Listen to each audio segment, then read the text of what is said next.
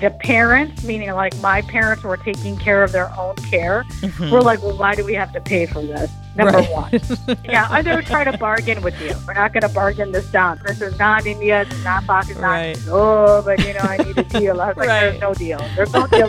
You're in America. And then, there, yeah, exactly. And these are like people who were quite well off would be in the deal too. Right, They're like, oh, what if you know, we get one week or we get another week free? I was like, no, it's not going to happen. Hi, everyone. This is the Agewyz podcast. Your assumptions are going to be turned somewhat upside down. Where we talk about aging well. It's an issue that nobody wants to talk about. And wisely. I was totally unfamiliar with the term caregiver. You really learn what you're capable of. I'm Jana Panarites.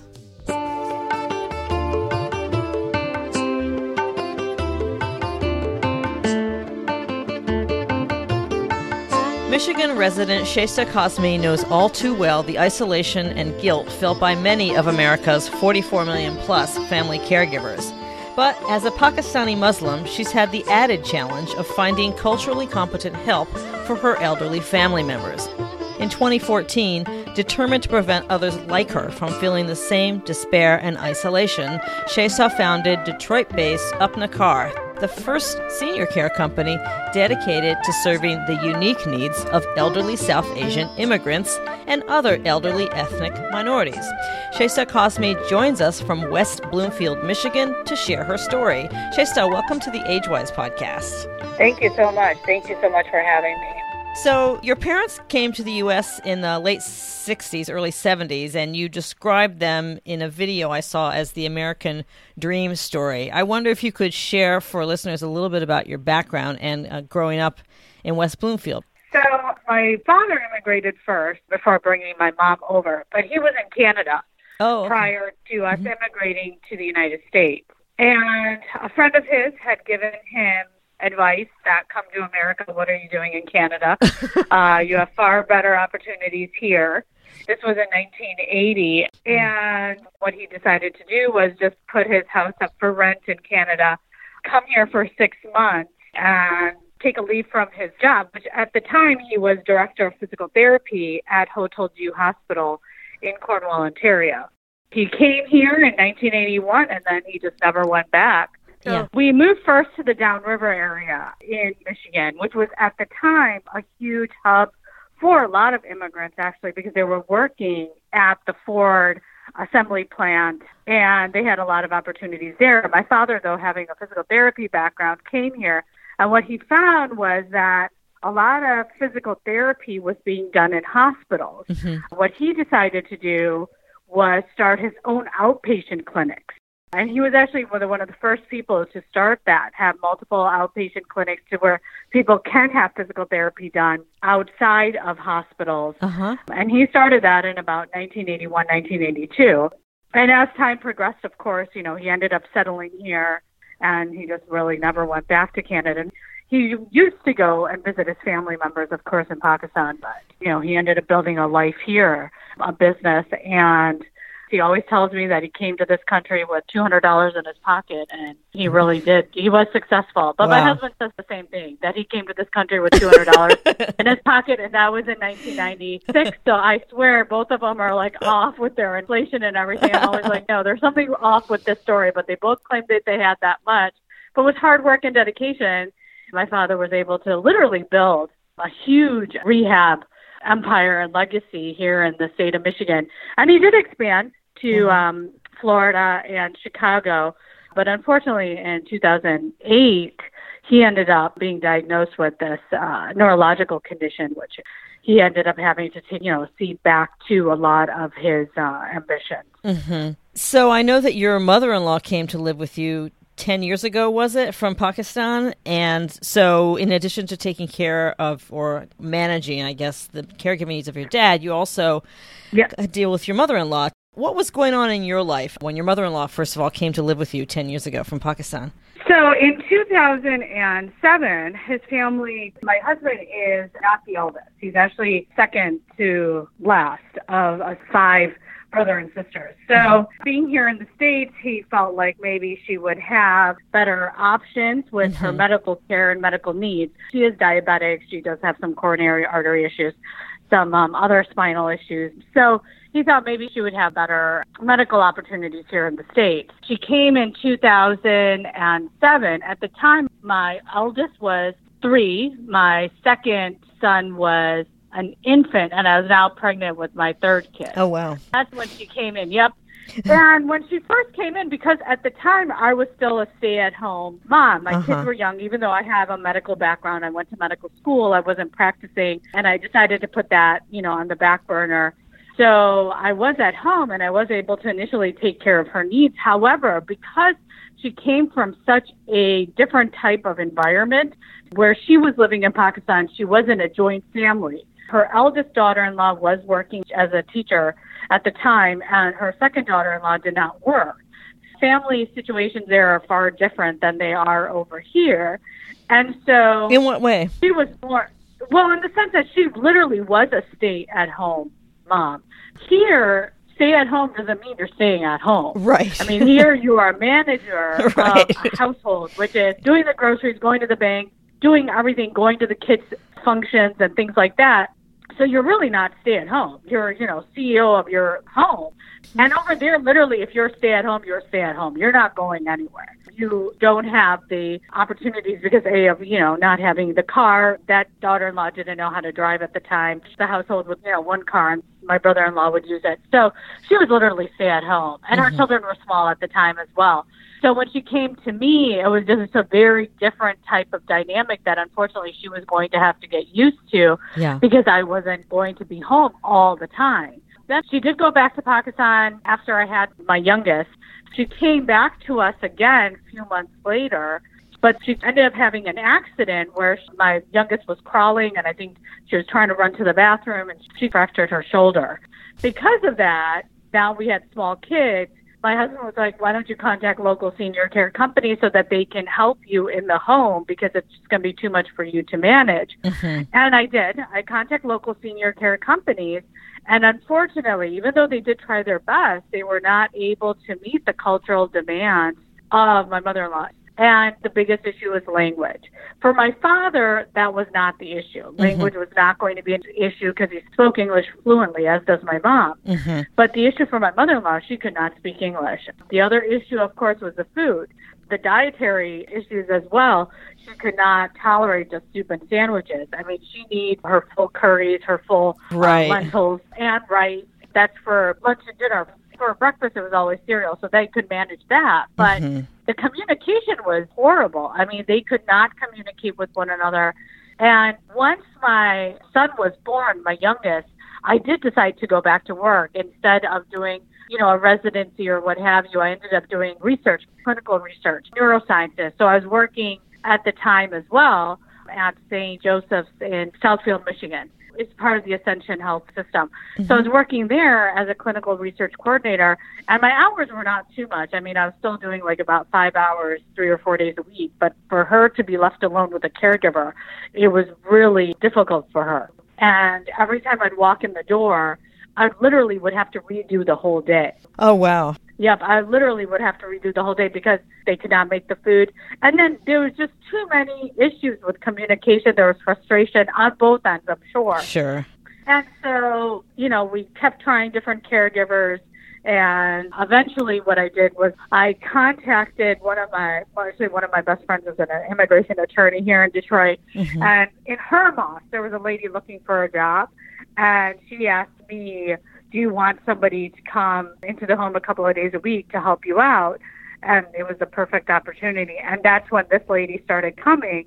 And it took literally three years for us to find somebody from the mosque to take care of her. But once that mm-hmm. happened, I mm-hmm. noticed how things were so much easier for me in the sense that I could walk in, her food was made, she was happy, she was dressed in her clothing because, you know, they were shalwar kameez, so she was Sure. more comfortable in that. And it helped a lot with her social isolation because now this woman and her could speak her language. They were watching her TV show.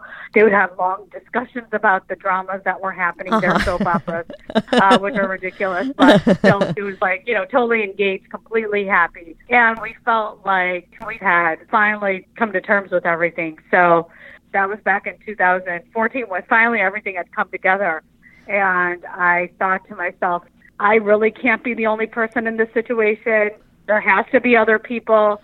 Regardless of what happens, I know I'll always have two patients. One would have been my father, uh, one would be my mother in law, and I Uh-huh. should Uh-huh. start something which could help elderly ethnic minorities and the unique challenges that they face. Mhm. So that was in 2014. I want to back up Yeah. just a second. Were you actually preparing food for your mother-in-law and like traditional food? Wow, because that's time consuming and preparing food isn't something that all in-home aides necessarily do. I mean, a lot No, of them just help with activities of daily living. So you wouldn't necessarily expect them to be making food. But in your case and in the case of other ethnic minority families, the food can be a real critical piece. So, were you making the food as well, even when you had help from the senior care agencies? Yeah. So you were making, you were Yes. preparing food and then going off to work, and then your kids were being cared for by whom? At the time, they were going to Montessori, the youngest. Mm, okay. So thankfully, my mom lived 15 minutes away from us. Oh, so that's good. Okay. she would watch him. You know, initially when my father was diagnosed with multiple systemic atrophy, Mm-hmm. MSA, the term before that was Shy-Drager, and it Mhm. was under another spectrum. So it's under the Parkinsonian umbrella. It's like uh, Parkinson's. it's yeah. Parkinson-like right. symptoms. hmm But unfortunately, it's just really debilitating and Yeah. so initially, when he was diagnosed in 2008, and I knew based on all of my medical background and my research background that he would not be confined. He was not confined to the last three years of his life to bed, and he was still mobile with a walker and things like that. So the kids would be at, with my mom, with of course a assistant was for my mom as well. So my dad didn't require that much care at the time. So as the kids were growing up, I was really lucky in I that sense see. That my dad had not gone downhill as much as he did starting in 2016 was where he started taking a drastic turn with his Mm-hmm. disease. But um, yeah, so it was making the food, and they didn't know how to iron her clothes because it's a different type of material, Sure, different type of sure. thing. So it was a lot. Wow, Of yeah. up. And like I said, they were very open. Some Mm-hmm. of them, because as you know, with these uh, caregiving agencies as well, there was a huge rotation of caregivers. There's a revolving door of caregivers every time there's somebody different. I mean, there was multiple times where my kids were getting late to school, which is a common thread for all caregivers. Were getting late to school because the caregiver has not arrived at the home, or there's a different caregiver coming in now. You have to reteach everything. So one of the conscious decisions I made with the company was not to have that. To make sure there's one caregiver for one family because for me that was the biggest irritation. I mean, there was multiple times where probably I was in the car crying because my kids were getting late to school and the caregiver still was not there, or there was going to be a no-show. Yeah. Um, that's such so a nightmare. There was a lot of the, the one of the conscious decisions I made with the company that I was not going to let a family go through that. You know, I'm really adamant with my caregivers as well when I signed them on board that listen, this is not a joke. This is not something where I'm taking this lightly if you're calling off or you just don't tell us where you are. Because Right. for me, that was the hardest, one of the hardest things through this whole journey, Is being your- a caregiver. And Is your dad still alive? no, unfortunately, he passed away in June. Yeah. Oh, I'm so sorry. That's recent. yes.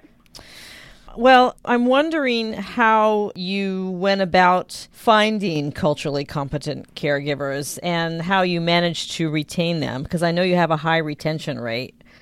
Yes. So one of the things that I did, one of the other aspects of the company, and of course because I went through this using other local senior care companies, I knew what I wanted to do and what I would not want to do. hmm And so one of the things was that aside from going to local mosques and temples, I was able to have women trained through different CNA schools here. One was through the American Red Cross, one is another great CNA school here, Covenant Academy. And what I would do is I'd tell these women, I'll pay for your CNA course. You'll have to stay within my company for three years. Of course, you'll get paid, but we'll pay for your class. Uh-huh. And that's how I was able to get my first group of ladies. Interesting. the other things was that I didn't want untrained individuals in families' homes because a lot of these other local senior care companies were sending just people that I'd be like, honestly, you can't be a caregiver because they just had no clue what to do. Right. And I was like, this can't be. You're taking care of an elderly person who needs help. So again, I was lucky again in the sense of my medical background. My father was a physical therapist, so he was Mm-hmm. able to teach me how to get people in and out of bed, and we were able to teach those aides who were coming to see my mother-in-law those Right. techniques. Interesting. But Yeah. I wanted those women trained. So that was the other social aspect of the company was that we wanted to train women who were victims of domestic violence or were coming from lower socioeconomic backgrounds, recent refugees, to Mm-hmm. train them in these different schools for free so that they would end up having a economic and financial platform which eventually you know we want them to go on and further their education and whatever they want to do but at least this will give them some type of confidence to kind of move forward with their lives because a lot of times that is what's lacking is the confidence they just are so unsure can they do it can they not Right. and once they do, then they do quite well. And so I piloted the program so that we would have enough women who would be able to work when I started the company. Mm-hmm. And then because of that, we were just able to kind of have enough ladies to offset the demand. Mm-hmm. It's an interesting business model because you are also helping the families by providing them with continuity of care, which is so hard. It's like a revolving door, and you never know what you're going to get. Yeah, exactly. Yeah. So you deliberately price your services below the national average so families can afford your services. What is the national average, and what uh, sort of rates do you charge? So one of the things was was that these senior care companies were charging anywhere between twenty and twenty five an hour. Right. And I was honestly like, how are families going to afford that? That was the other issue that I had, where it was like, we can afford it. My husband's a physician making money where he can afford to keep his mom. But it was it was also hard for us financially because we had young children at the time. Uh-huh. And that in itself was a cost of home running. But we were still, thank God, able to make ends meet and have the care for her. Mm-hmm. As for my father, he had his social security, he had his, you know, IRA and pension and everything. Mm-hmm. So he was fine. He could pay out of pocket. But I thought of other families who do not have access to that, and not everybody qualifies for Medicaid. Mm-hmm. So one of the things was that I wanted to make sure that families would be able to afford the care. So I made a conscious decision of having it at 15 an hour, which was not great for the company. But I knew families, because some families just pay privately some caregivers at 15 an hour, but Uh-huh. sometimes those caregivers take off, then they're not able to come. And so this way they would have an agency to back up any type of caregivers, you know, not showing up to work, et cetera. So Uh-huh, we uh-huh. charge $15 an hour. And again, the national rate is 20 to 25 an hour. And like I said, not every family can afford is can qualify for Medicaid. So we are a Medicaid provider agency as well. Okay. Um, and then many times there are some families who can't even afford the 15 an hour. They don't qualify for Medicaid. So then we'll work with families to get the care that they need, which is not, again, great. It's not like the most profitable company, but at least it's a company that can provide service to the elderly despite whatever cultural background you're from. So. Mhm. And your caregivers, do they get the free schooling in exchange for that, or do you pay them as well out of that? Because No, I I paid for them as well, and we pay more than minimum wage. uh huh. So my profit margin, if you can figure it out, is not so great. It's not great. but no. I feel like that's why I'm able to retain my caregivers, sure, sure. and it's all been through that. Is in Uh-huh. the caregivers telling other caregivers, "Hey, you should work for this lady. She'll pay X amount." And yes, we don't have any benefits. That's true. But what we do offer, what I tell every family is, you know, quality care at affordable prices. And I don't think anyone needs to be reprimanded for taking care of their loved one. Everyone deserves some type of respite. Everyone sure. deserves to age in place with dignity and respect. And that has always been my motto. It's just what I felt like was the right thing to do. right. And again, you know, I'm in a position where, sure, it's not going to make me millions, but at least if we can help somebody when you go to sleep at night, you have a peaceful sleep because you feel like, okay, you know, you're trying to do the best that you can with what you have. Right. Michigan has the highest concentration of Muslims in America. Is that correct? Arab- I'm sorry. Go ahead. Arab Americans, but actually, Arab Americans. one of the things where I, yep, what I found out in this whole journey was actually Indian Americans are the highest population of ethnic minorities in Michigan. Then Wow. come the Arab Americans, yes. Uh, we have a huge Bengali community too, Bengali. which has mhm. helped me a lot Mhm. in uh, recruiting caregivers as well. Mhm. And so, you know, the last five years has been just a journey of trying to figure this out. Because again, I don't have a business background. I, you know, I don't have an MBA. But mm-hmm. what I did have was, you know, a father who had a business background who told me, okay, at least if you do this type of a profit margin, you at least will break even or maybe make a dollar. Right, But right. at least this way you would be able to have family members have the care that they are in need of. And it is. I, mean, I call it a silver tsunami of what is happening here. You're having a huge, large patient population. And as the aging population grows, you're having less and less caregivers. You know, Yeah. there's so many different studies out there, but numbers don't do anything when nothing is really being done. Right. So one of the other things that I started to do too, as I was approached by a group called Caring Across Generations, Oh, sure. in Yeah. which we are trying to promote universal family care act which would there would be some benefits to having caregiving under i'm not sure what type of it'd be under medicare or it would be something that the state would provide to family caregivers mm-hmm. i know that oregon and washington state have passed so there is a stipend that family members will get and they can use that stipend for care. I do know mm-hmm. Hawaii is doing is currently doing the same thing. I think in Maine, unfortunately, was Didn't pass. Right, right. The Kupuna Caregiver Act in Hawaii is the Yes. one that really got put on the map. They seventy dollars a week, I think it is. Or, Yes. yeah, Yeah. That that's a really great thing. More of our conversation after the break. Hey everyone, it's Jana. I want to tell you about a new offering from Agewyz Media. It's called Life Stories for the Ages, and it's all about preserving the personal history of someone you love by recording their life story on video. How did you feel about raising kids? What was the best part?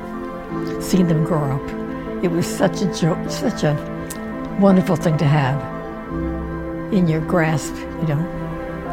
Capturing a life story on video not only has therapeutic value for the person being interviewed, it also gives adult children a chance to discover things about their parents that they never knew. I was always looking for action and for getting into trouble because that was more fun. Check out this wonderful way to see, hear, and forever cherish the life story of someone you love before it's too late. To explore how it works, go to lifestoriesfortheages.com. Live in the moment, live in the time, and don't look ahead too much, and don't look back.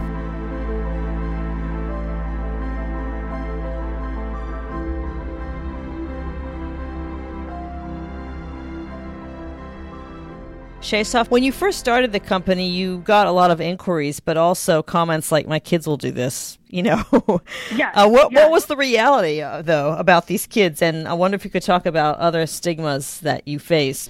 So this was this was interesting too. The families in which the parents, meaning like my parents, were taking care of their own care, were like, "Well, why do we have to pay for this?" Number Mm-hmm. Right. one. right. Number yeah, or they would try to bargain with you. We're not going to bargain this down. This is not India. This is not Pakistan. Right. Oh, but you know, I need a deal. I was like, there's no deal. There's no deal. You're in America. And then, there, yeah, exactly. And these are like people who were quite well off who needed the deal too. They're like, oh, what if you know we get one week or we get another week free? I was like, no, it's not going to happen. Yeah. I'm like, you know, look at other local companies and see what they're doing as well. Mhm. But that was one of the things. The other thing was was that like exactly, my children will do it. Oh, my daughter-in-law will do it, and that stigma, which was attached to all of this, was interesting because my generation, the first generation who was going to have to carry this burden of caregiving for that generation, realized that no, there is a company out there that will help alleviate that stress. And so those children are on board. So a lot of them are now starting to make decisions for their parents as per the reason why the request for caregiving for our company has expanded exponentially since I started the company. When I first started, yes. I mean, it was just like, well, why can't my kids do it? Why can't we do it? You Uh-huh. know, I'll help my Uh-huh. husband or wife. But when they physically could not do it, that's when the calls would start to come, oh, I need help. And again, sometimes what was interesting is that the Muslim family would want a Hindu caregiver and a Hindu Mm-hmm. caregiver would want the Muslim caregiver Hmm. so that the information or the gossip would not be Oh. free flowing and their families don't know one another. How So they wanted to keep things private. Yes. Wow. So I would never have thought of private. that. Uh, it makes sense, Yeah, though. so they Yeah. wanted to keep things private so that their community members wouldn't know what's going on in their house. So they wanted things like that. I got requests a lot for that. A lot of requests of, you know, not to talk about it.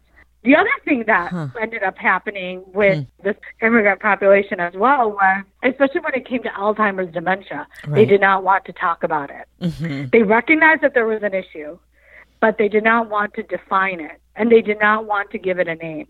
Hmm. Although their doctors had, but it was a cultural stigma that, oh no, they have this disease. A, don't tell the family member. B, they really don't have it. They're just aging. So to place a name and to give it some type of reality was Mhm. really difficult for that generation, not for us. Right. For us, you know, we understand the terms and what have you, and it's Mhm. not a big deal, but for them it was. I think that cuts across been- cultures, though. That Yeah. difficulty with uh, naming it and admitting it, talking about it, in in the generation above ours, for sure. But anyway, Yeah, no, and that's what I'm saying. There's so many common threads, Yeah. but culturally, caregiving goes across all different cultures, and the challenges that we're all facing pertains to every single person. But with this particular group, yes, there's different stigmas, different things attached socially. It's like, oh no, I'm not getting old. I'm fine. I can drive. You know, they're driving all over the place, and you know, they've been lost. So there's been a lot of issues that the community itself is facing, uh, and I've always said this too. They were able to build their mosques in a you know totally different country. They were able to build their temples. They brought their Patel brothers. They had their groceries put in place.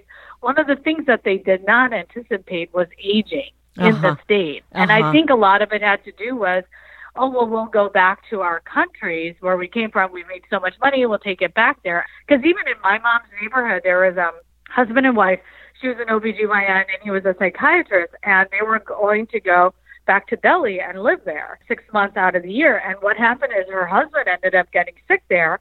And he took an ambulance to the hospital. They were stuck in an hour and a half in traffic wow. and she, literally when she came back she was like I can't do that to him ever again. Uh-huh. he was lucky. He was fine. You know he had a hospital stay and what have you. But she was like there were things that they were not anticipating that those things would happen. Even the medical care there was very difficult for them to understand and get used to. So then they ended up coming back to michigan. So there was a lot of things that i think that they had this you know kind of vision of i'm going to go back and of course, with my American clients, a lot of their countries are war torn, so they cannot go back to settle. So there was a lot of you know instability and things like that that they did not kind of uh, Anticipate. you know envision. yeah. Yes, exactly. Mhm. And so, with that being said, having to get with the fact that okay, they're going to age in place here again. Culturally, we're still not there putting our parents in nursing home and assisted living. It's we do have patients who are in nursing homes. We have contracts with them where our aides will come in and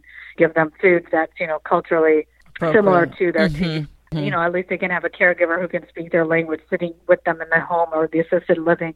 But still, it's not to that point where they're going into those assisted living.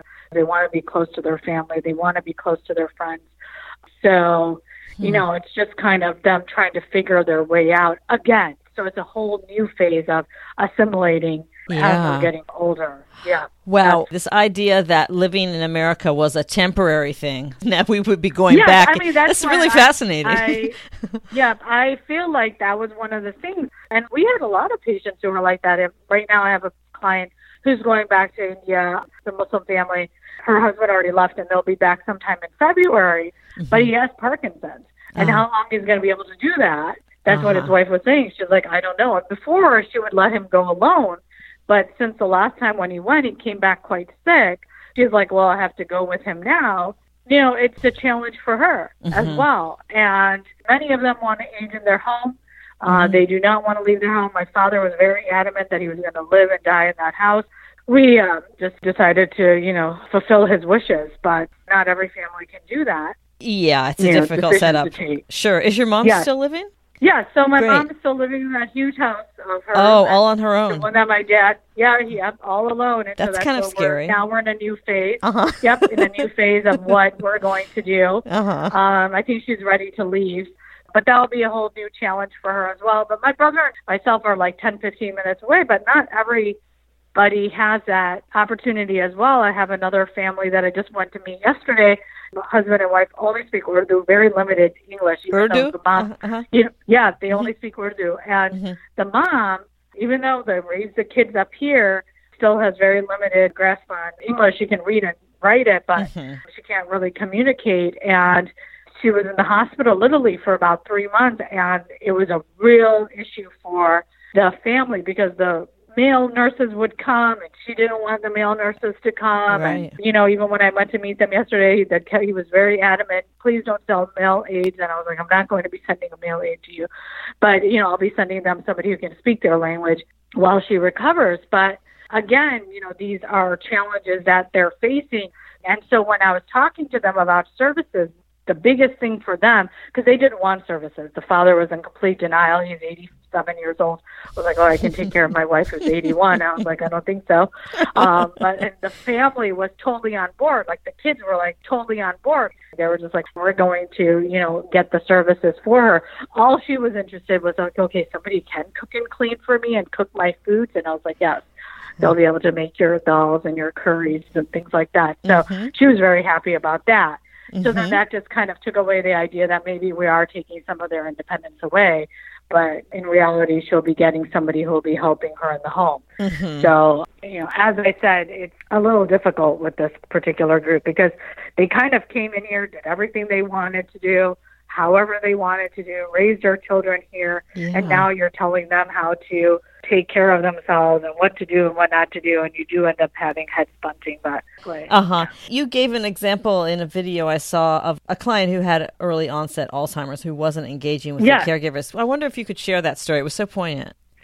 Of the things we had two clients who have very early onset Alzheimer's dementia, and he has written a lot of blogs. I'll hmm. be on our website by the end of next week where he's documenting the care that he's received for his wife.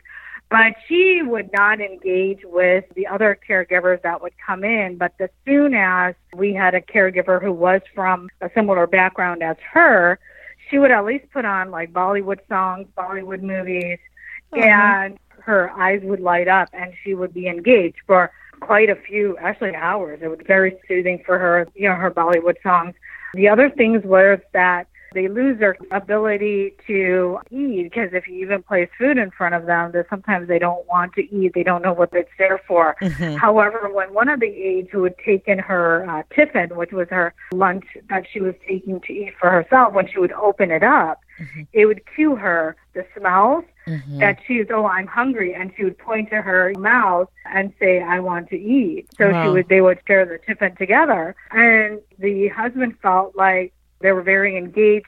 She would go on walks with her, and one of the things that we noticed, and again, I had no idea, was that a lot of these immigrants who know English, who can speak English, read and write, when they do end up getting Alzheimer's dementia, they end up losing their ability to speak English. They go back to their primary language. Right. I've heard this as well. hmm So one of my clients, okay, was from part of India. They speak Telugu. The children spoke Hindi and English. So now the mother spoke only Oh Telugu to them, and they could not understand. What is the language find she was speaking? Telugu, Oh, Telugu. okay. Telugu. And I was able to find a caregiver who could speak Telugu, and they Wow. were uh, able to. Yep, I was able to find them, place them in the home, and for the last at least you know four or five months of her life, she was very engaged with them, and she was able to connect with her caregiver, and she was able to communicate with her all her feelings. And then their caregiver attachment, of course, being from that background, they Yeah. know how to take care of the elderly, Sure. so with their cultural values. So hmm I wondered, Shaista, have there been some surprises for you along the way? And sort of what didn't you anticipate? I think one of the things that I did not anticipate was I knew that there was a demand for services. I knew because I was going through the same challenges myself. It took a while, but I knew that it was eventually going to happen.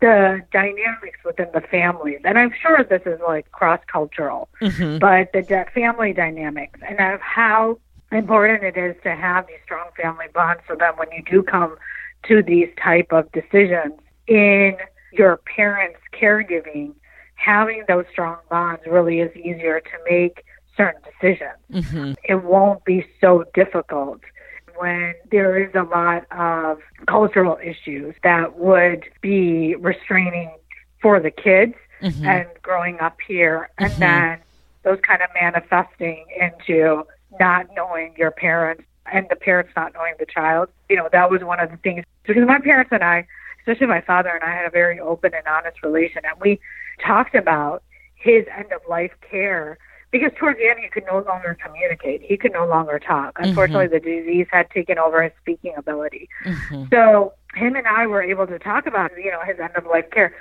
It's so surprising to me that so many families don't do that.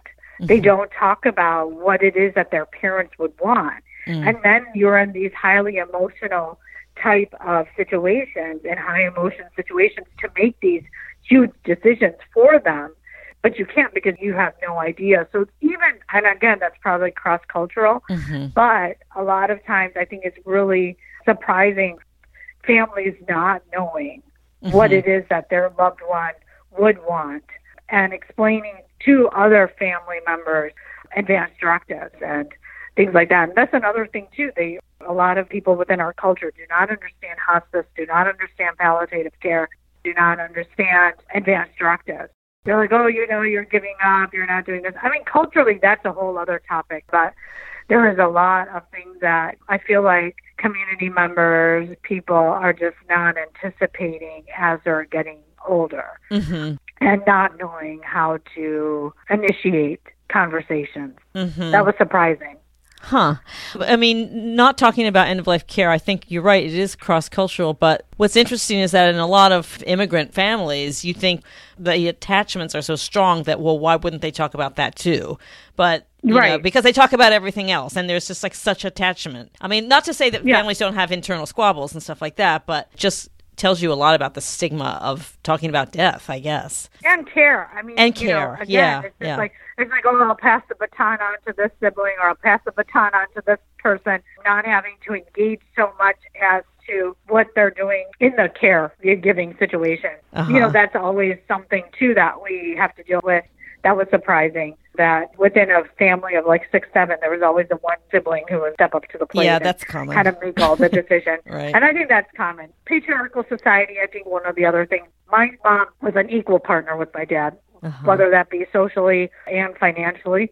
She was a equal partner with him. So I kind of grew up in a very different household, but some of these families are very patriarchal and the father made most of the decisions. So now there was a situation where the wife is ill and how are you going to get care? It was really difficult for that person to make the decision of having care and admitting that they needed help. That was another thing because I was like, well, you needed the help. It's okay. Right. What But- about when the men need care? Who makes their decisions? I think in that sense, what was interesting was that the woman would think, oh, I can do it, and then Uh-huh. they couldn't, and then the children would step in. Uh huh. It's like with the parents. I had a girl who lives in New York, and her parents are here, and all she wanted was somebody to go in like two, three times a week, make food for the mom because she's like, my mom has rheumatoid arthritis. It's hard for her to go up and down the stairs. Can she come in and make this food for us? But the father was dead against it. He's like, well, I can just go to the you know Indian takeout and it's cheaper. Uh huh. So, but the daughter was really upset with him because he was, she was like, "How can you do that?" Hmm. So, still, again, that is going to be the challenge. But as that population is aging and the children are taking over the care and managing that, then it's become much easier for me, definitely, as an agency owner, to get services for them. Uh huh. Do you anticipate your kids caring for you? And how old no, are they no. now? And I always, I told my husband, I always tell my husband, I'm like, no, especially after going through this, because I feel like this is the honest to God truth, but I feel like I hope, I hope I was there for my kids. I feel like I was pulled in so many multiple directions. I'm not sure. I'm not sure if they felt neglected at times, which I'm sure they'll always have a story or what have you, but a lot of people tell me, no, your children saw you do what for your parents and for your mother-in-law they will, because that's what they have seen. I'm not sure. I hope it doesn't have like a reverse effect on them. But to be honest with you, my husband and I are like, no, we'd rather, again, just like with my parents, we want to be private in our own homes. So out of all of this in the last five years, I've purchased long-term care insurance. so There you I'm go. like, I will get old. I anticipate that there will be things that will happen, and I'd rather protect myself just like you do when you purchase life insurance. Then you Uh-huh. protect your family. This way, I protect myself so that you know if I do need services, I can get services. But it's a unique challenge because my parents did not have the responsibility of caring for their loved ones when they were old Uh huh. because they were here. Uh huh. Their family members did.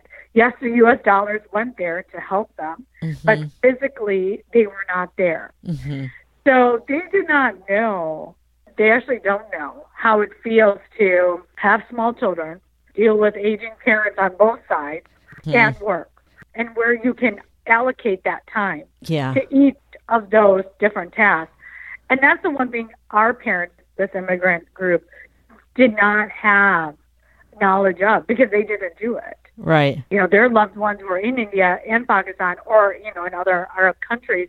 And sure, they were able to send the dollars to help their families, you know, and of course that was not a bad idea either. Sure. But they didn't bring them over here to do that. Whereas for my husband, he brought his mom over here.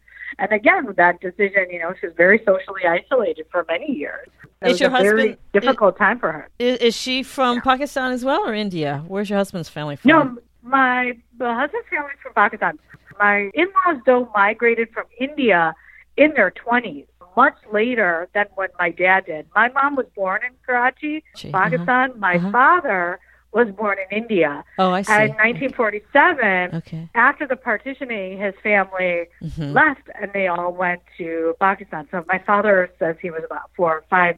They migrated from I India to Pakistan, which is a whole different. That's another story too. So, sure, I'll bet. uh, wow. the story, you know, yeah, that's what I always say. That group left their homes in India, went to Pakistan, and then also came all the way across here as well. So they kind of were just roaming for uh, Migrating. without country for many. Yeah, Right. yes, exactly. Right. Wow.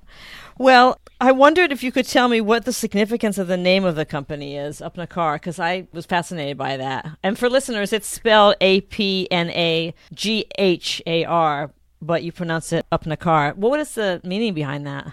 So Apna means mine, Uh-huh. our, yours in Hindi, Urdu. So it can mean ours, mine, yours. And Ghar, G H A R means home in Hindi and Oh. Urdu. Oh, So it's love like that. my home, your home, our home. And all we're doing is offering the comforts of your home from your cultural background in your home so you can age in place with dignity and respect and bringing all those cultural values to you. So that was the idea. Because no matter what, Uptown would resonate with that particular group, the South Asian community. Mhm, mhm. And that was the choosing of the name. So. hmm Well, I think it's terrific what you're doing. Do you have any last thoughts that you'd like to share before we close? No, I think, you know, again, all of these cultures have a common thread, but caregiving is cross cultural. All of us are facing the same issues, and there's a lot of, you know, lack of resources, especially from federal and local governments. So I feel like, you know, one of the other parts of the company is to advocate for senior care. And, you know, hopefully this Universal Caregiving Act can pass in the 2020 election, you know, with Caring Across Generations, who is using it as their platform. And hopefully some of the candidates can get on board with this because I really think a lot of families are in need of care. No Uh, question there's about it. Yeah, there's a need of understanding the emotional and physical stress of the caregiver and their family. So hopefully 2020 offers better results. We've been speaking with Shaista Kazmi, founder and owner of Apna Ghar, the first senior care company dedicated to serving the needs of elderly South Asian immigrants and their families. Apna Ghar is based in West Bloomfield, Michigan, but it also serves South Asian immigrant families in other parts of the country. The show notes for this episode will include links to Shaista's company, but if you want to check it out right now, you can go to the Apna Ghar website. That's A P N A G H A R homecare.com. And you can also call the company directly at 248 325 9028. Shaista Kazmi, thank you so much for being on the show and for this wonderful work you do serving the needs of South Asian immigrants and their families. Thank you so much. Thank you so much for having me.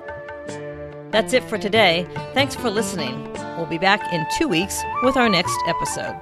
The Agewyz podcast is produced by me and it's distributed on the nationally syndicated Speak Up Talk Radio Network. I'm Jana Panarites. See you next time. And remember, every caregiver has a story. I want to hear yours.